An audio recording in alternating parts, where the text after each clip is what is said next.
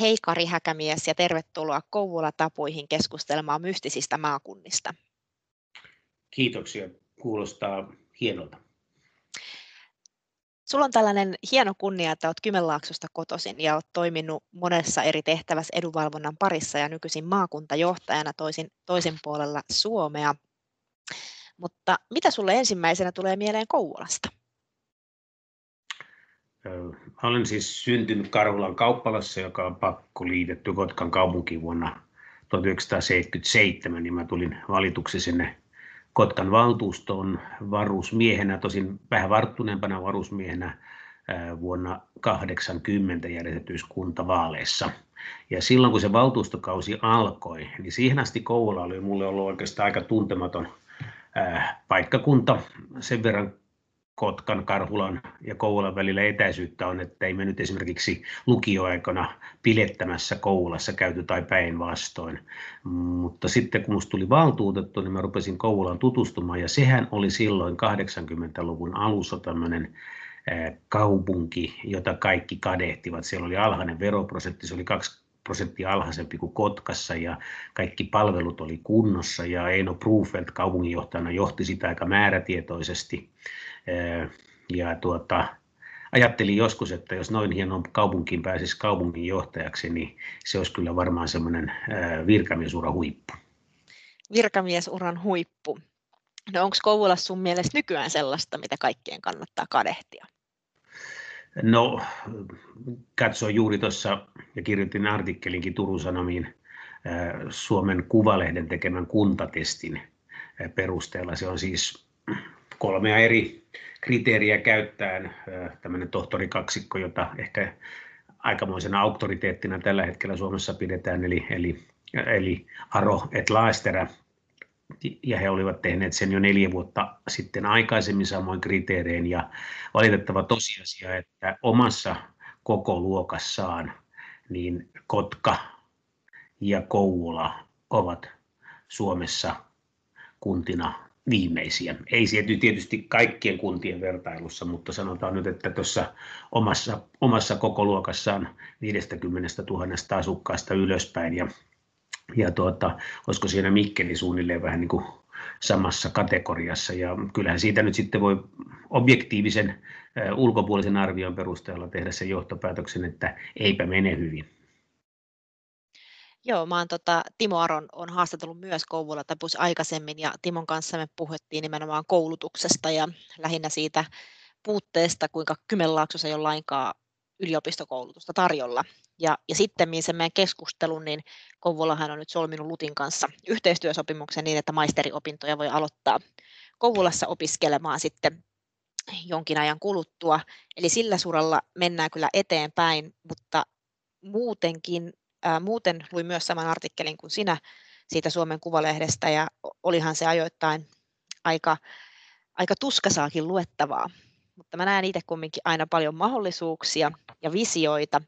Ja mä haluaisin nyt etenkin sunkaan keskustella tästä niin kuin maakunnan roolista, tämän koko alueen kehittämisestä. Koen itse vahvasti, että Kymenlaakson liitto ei toimi riittävän näkyvästi, eikä toimi sillä asteella, millä äh, ehkä vertailen jotkut muut maakunnat toimii, mitä on oman työn kautta saanut tutustua. On sitten kyse edunvalvonnasta tai että voidaan niin kuin luoda sellaista paikallista sitko-mentaliteettia, että kyllä me tähän yhdessä pystytään. Niin, haluatko, että kommentoin tuota sinun? Mielellään saat kommentoida. Joo, mä olen siis itse maakuntajohtaja ja maakuntajohtajat ovat tietysti ja maakunnat toisille solidaarisia, enkä mä tietenkään pysty edes arvioimaan äh, Kymenlaakson tai, tai, tai Etelä-Karjalan maakuntien liittojen toimintaa sillä tavalla, että, että voisi sanoa, että minä tunnen ne niin hyvin ja sen takia kykenen tekemään analyysin äh, objektiivisesti ja, ja, ja järjestelmällisesti. En mä siihen, siihen pysty, sitä pystyn tietysti kertomaan, että mitä me niin kuin itse tehdään.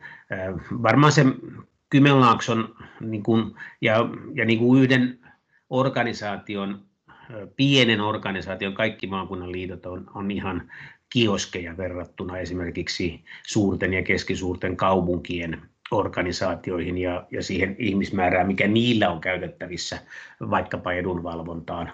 Mutta että ehkä se on semmoinen kokonaisuus Kymenlauksessakin tämä edunvalvonta, että, että pitää, tietysti, pitää tietysti osata valita oikeat johtajat, mutta pitää myöskin sitten ymmärtää se, että pitää olla aika muista yksituumaisuutta ensinnäkin yhden kunnan sisällä, tässä tapauksessa tietysti Kouvolan, joka oikeastaan käsittää, sitten, tai mitenkään oikeastaan vaan käsittää koko pohjoisen Kymenlaakson ja, ja, ja, ja, tietysti sitten Kotkan, joka Haminan ohella sitten käytännössä on, on, on, on tuota, eteläinen Kymenlaakso, olkoonkin, että parhaiten siellä porskuttaa Pyhtään kunta, 5000 asukkaan Pyhtään joka tässä testissäkin pärjäsi aika hyvin tässä Suomen Kuvalehden testissä, että, että se, en tiedä oikein sitten, että onko se vähän semmoinen niin kuin, ikään kuin, ikään kuin perittöominaisuus tai, tai mikä se on, mutta että Kymenlaaksossa ei kyllä semmoista yhteishenkeä ole olemassa kuin esimerkiksi Etelä-Pohjanmaalla. Että Seinäjokihan on semmoinen kaupunki, joka on sillä tavalla, jota mä olen käyttänyt itse aina vertailukohteena, että kun sanotaan, että Kouvolassa tai Kotkassa ei ole yliopisto, se on totta, ja, ja, ja, mutta ei sitä ole Seinäjoellakaan. Ja, ja okei, okay, siellä on omat järjestelynsä, mutta, mutta ne on järjestelyjä, joita Seinäjoki on tehnyt itse, eikä, eikä niin, että se on valtiovallalta niitä saanut. Et, että se on niin semmoinen ensimmäinen kysymys on tämmöisen, tämmöisen tuota, ö, niin kuin peilin katsomisen paikka siinä suhteessa, että ollaanko, ollaanko tota, yhteistyöhenkisiä se on selvää, että on tiettyjä historiallisia traditioita, eli, eli niitä on jauhettu varmaan vuosikymmenet, ne on kyllä tottakin. Esimerkiksi se, että on totuttu, että mennään tehtaaseen työhön, jos sitä verrataan Etelä-Pohjanmaahan, jossa on totuttu siihen, että työpaikka pitää luoda itse. Joo. Otan heti kiinni vähän tästä yhteistyöhengestä ja historiallisista strategioista, niin mä näen, että tällä hetkellä Kymenlaaksossa on tosi paljon sellaista mielenkiintoista, etenkin uuden teollisuuden niin kuin alalla, mistä meillä olisi yhdessä tekemi, niin kuin todella paljon niin kuin yhdessä tekemisen mahdollisuuksia.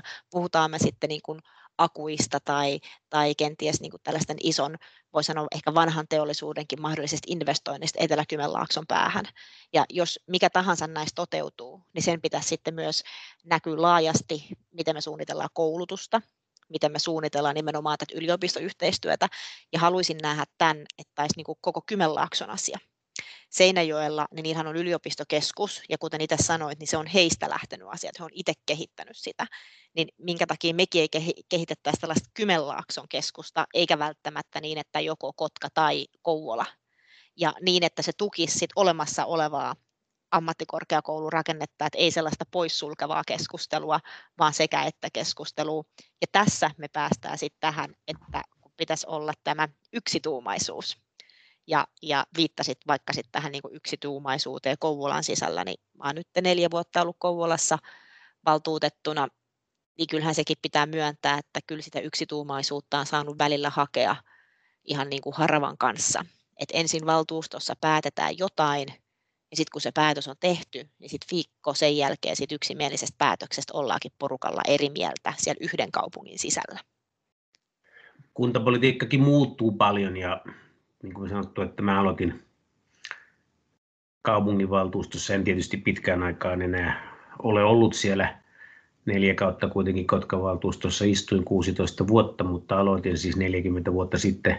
Mä luulen, että sen ei hirveän paljon sinänsä noin muodollisesti ole muuttunut, mutta, mutta yksi, yksi sellainen kysymys, se voi olla vähän ajankin henki, on se, että tämmöistä poliittista johtajuutta, mä nyt en välttämättä puhu Kouvolasta koska, tai, tai jostain muusta kunnasta, koska en mä tunne sitä kulttuuria tarpeeksi, enkä tunne niitä henkilöitä tarpeeksi, mutta äh, hirveän tärkeää olisi se myöskin, että kullakin poliittisella puolueella olisi, olisi selkeä niin kuin poliittinen johtaja siinä kunnallispolitiikassa.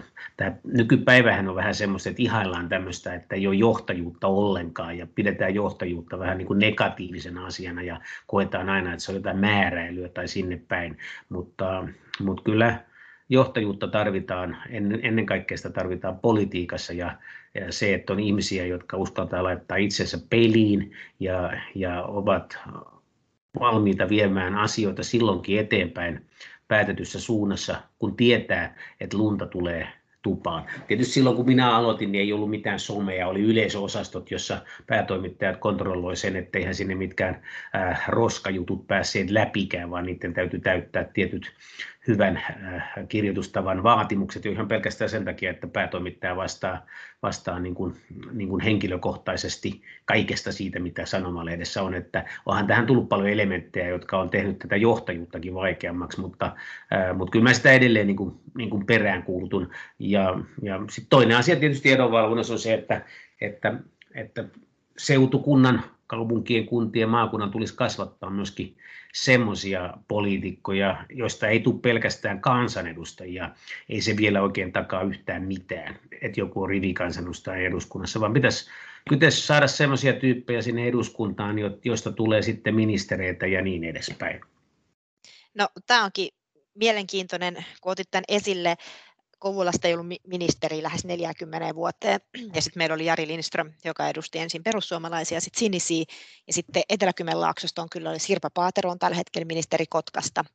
Ja, ja sitten sijat ollut ministeri Kymenlaaksosta ja sinun veli on ollut, ää, mutta muuten on ollut aika, etenkin niin kuin pohjoisen Kymenlaakson puolella, niin Vesälän Mikko oli Iitistä, mutta sitten Iittikin on liittynyt Päijät-Hämeeseen lista ei ole hirveän pitkä siis.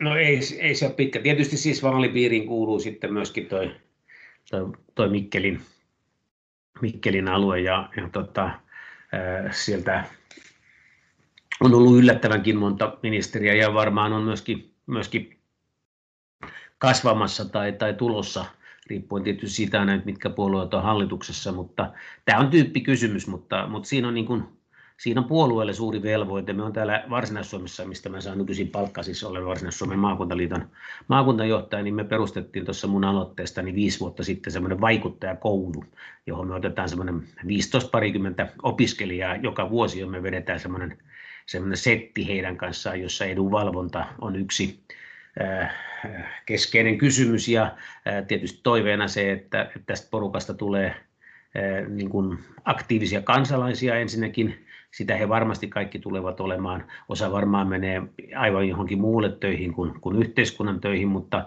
mutta kyllä sieltä on tullut jo viime kuntavaaleissakin eh, Turussa 18-vuotias vuotias, tota, kaveri ponnahti suoraan Turun valtuustoon, ei miskään varavaltuutetuksi, vaan ihan, ihan valtuutetuksi. Ja, ja tota, mä uskon, että hän on esimerkkinä niin kuin henkilöstä, jossa josta varmaan, niin kuin jos hän politiikkaan ryhtyy, niin olen puulla päähän ei hän jonain päivänä ole valtioneuvoston jäsen. Että, että puolueiden pitää tehdä töitä, mutta nämäkin on vähän semmoisia, että annetaanko niille lahjakkaille nuorille ihmisille niin kuin tavallaan se väylä, vai, vai onko se nyt kateuden vuoksi sitten niin kuin pyritään pikemminkin laittamaan kapuloita rattaisiin. Ei ole ihan helppoa, kun, kun se työmarkkina nyt on Suomessa, se on ennen kaikkea Helsingissä, sitten se on, se on tietysti siis lahjakkaille ihmisille, sitten se on jossain määrin kohtuullisessa määrin vaikkapa Tampereella ja, ja Turussa ja, ja, ja Pohjois-Suomessa Oulussa, ehkä jossain määrin myöskin Itä-Suomessa Kuopiossa, mutta siinä ne on niin suunnilleen ne paikkakunnat, jotka niin kuin lahjakkaita ihmisiä kiinnostaa. Se, että saat jonkun 26-vuotiaan maisterin asumaan Koulaan ja Kotkaan sitä silmällä pitäen, että susta tulee kansanedustaja, me hoidetaan tämä juttu, me ollaan sun takana, mutta ei se tule sinne kuuntelemaan niin kuin niillä lahjoilla, jos, jos lahjoja pitää olla, niin ei se tule semmoiseen epävarmaan tilanteeseen, vaan, vaan ihmisiä pitää tukea sitten, että jos halutaan niitä sen tyyppisiä kansanedustajia, että, että niistä tulee myöskin ministereitä. Se on usein niin kuin sillä tavalla, että sit jos se menee siitä perussakista, niin, niin tämä on vähän ilkeästi sanottu, mutta, mutta aika usein siinä sitten jäädään parin kauden rivikansanedustajaksi ja sitten se, se, minäkin olen ollut rivikansanedustaja ennen kuin minusta tuli valtioneuvoston jäsen, niin ei mulla ole mitään harhakuvitelmia siitä, että kuinka paljon silloin kykeni saamaan aikaan oman vaalipiirinsä ja oman kotiseutunsa hyvin, kyllä se on hyvin rajallista tämä, kun otit e-, esille tämän edunvalvonnan, ja me ollaan puhuttu tästä Jari Lindströmin kanssa aika paljonkin, ja hän sanoi, että kun hän oli kansanedustajan sekä ministerinä, niin yhteydenpito oli hyvinkin, hyvin vähäistä. Ja, ja tota, nimenomaan ehkä täältä niin kuin koti, kotipuolesta. Ja, ja tämä oli oikeastaan aika hieno esimerkki, mitä olette tehnyt, tämä tällainen edunvalvontavaikuttajakoulu. Ja, ja mielelläni näkisin samanlaista niin kuin yhteistyötä myös Kymenlaakson suunnalla, koska mä tunnen sieltä itse tosi paljon nuoria itseäni nuorempia vaikuttajia, joilla on niin kuin selvästi lahjakkuutta ja halua vaikuttaa yhteisten asioiden parissa. Ja, ja tota, miten niin kuin he, heitä saisi sitten sidottua myös sinne maakuntaan, niin kuin itse sanoit, niin se tarvii sellaisen tilanteen, että heille tulee niin kuin ilmaa siipien alle. Ja miten tätä voisi sitten edistää.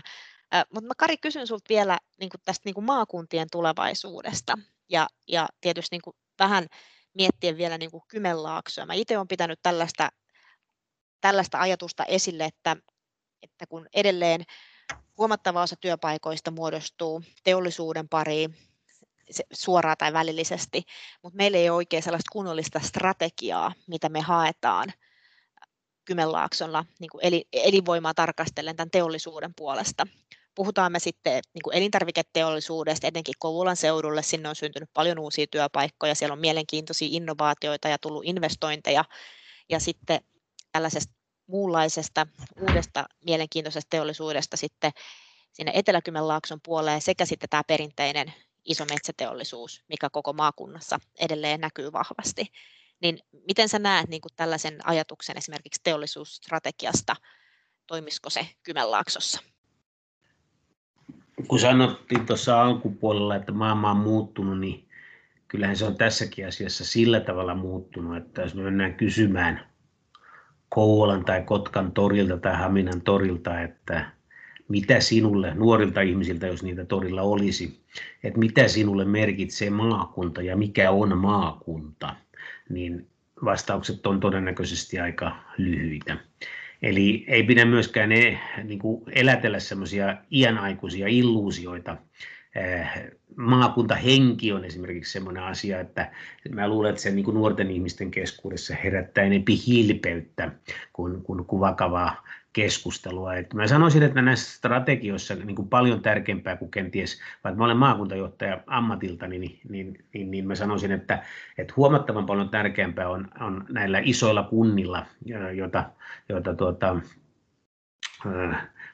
Kouvola ja Kotkakin on, ja, ja tota, myöskin Hamilallahan on, on, vaikka se on 20 000 asukkaan kunta, niin, niin sillähän on selkeästi tämmöinen oma, oma profiilinsa. Ja, ja se tunnetaan tietysti ennen kaikkea sen kautta, että, että nuoret lahjakkaat miehet koulutetaan reserviupseerikoulussa ja he ovat siellä muutaman kuukauden nuoresta elämästään, niin, niin paikan päällä, niin se on luonut Haminalle semmoisen oman erittäin hienonkin profiilin.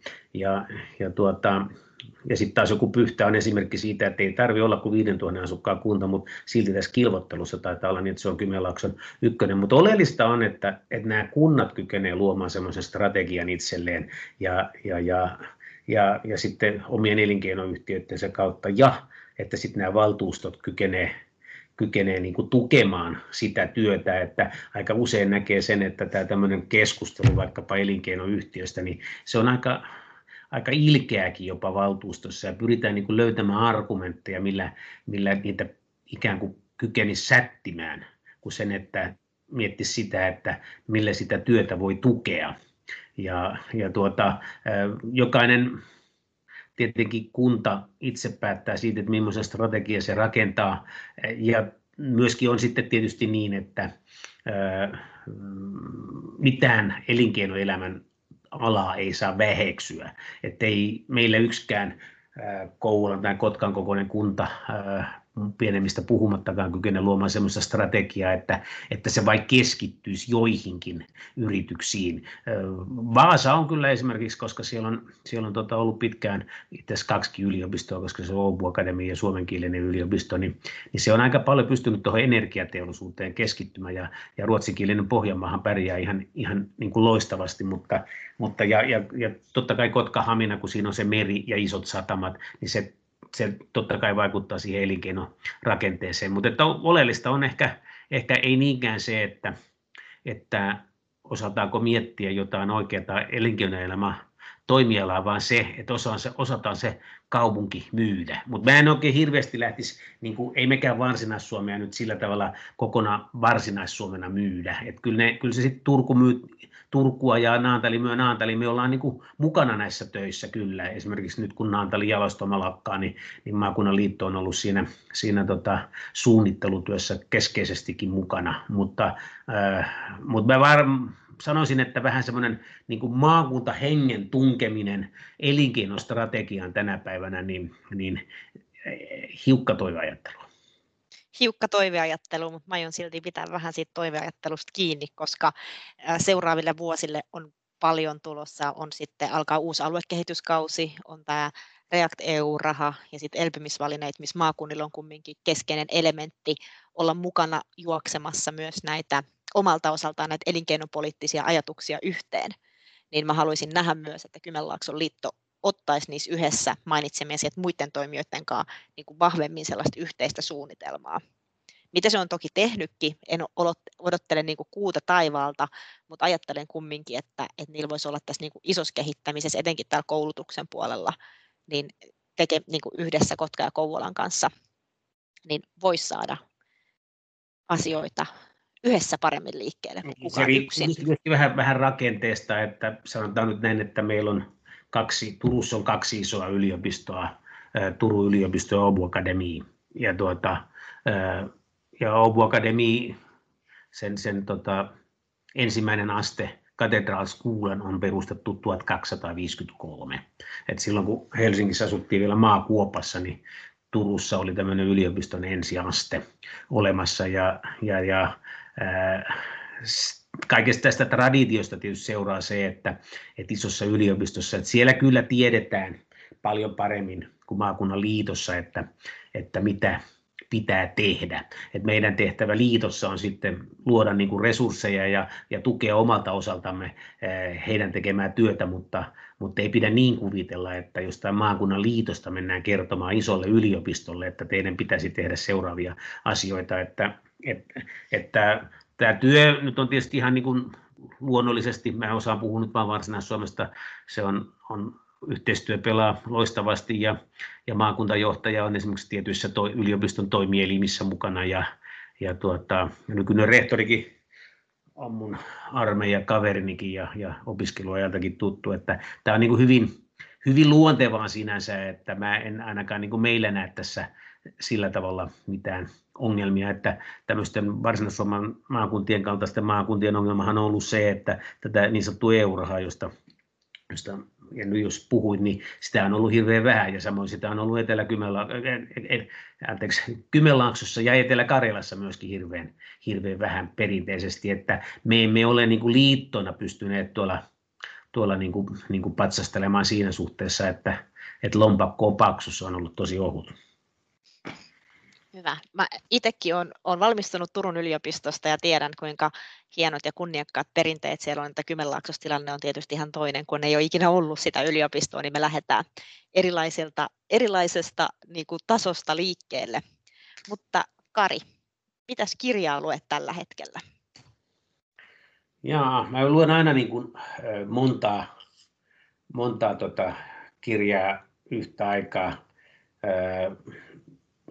luin semmoisen tota, oikeustietehteri Tontin ää, nimisen aika, aika vähän järkyttävänkin kirjan, jonka nimi on Haava. Se, se kertoo, kertoo siitä syyllisyydestä, jota vanhemmat potee, kun, kun, kun lapsi sortuu huumeisiin. Mm, Toidelleni on myöskin mun yksi suosikkikirjailijani skotlantilaissyntyinen Ian Rankin, joka, joka sijoittaa tuonne Edinburghin romaanit ja ja tota, mä itse kirjoittelen tässä nyt vähän semmoista ehkä ensi vuonna ilmestyvää pikkusen vakoilu, vakoilu tuota, maailmaan keskittyvää, ekaa kertaa vakoilu maailmaan keskittyvää romaania. Vähän lueskelen myöskin sen alan romaaneita.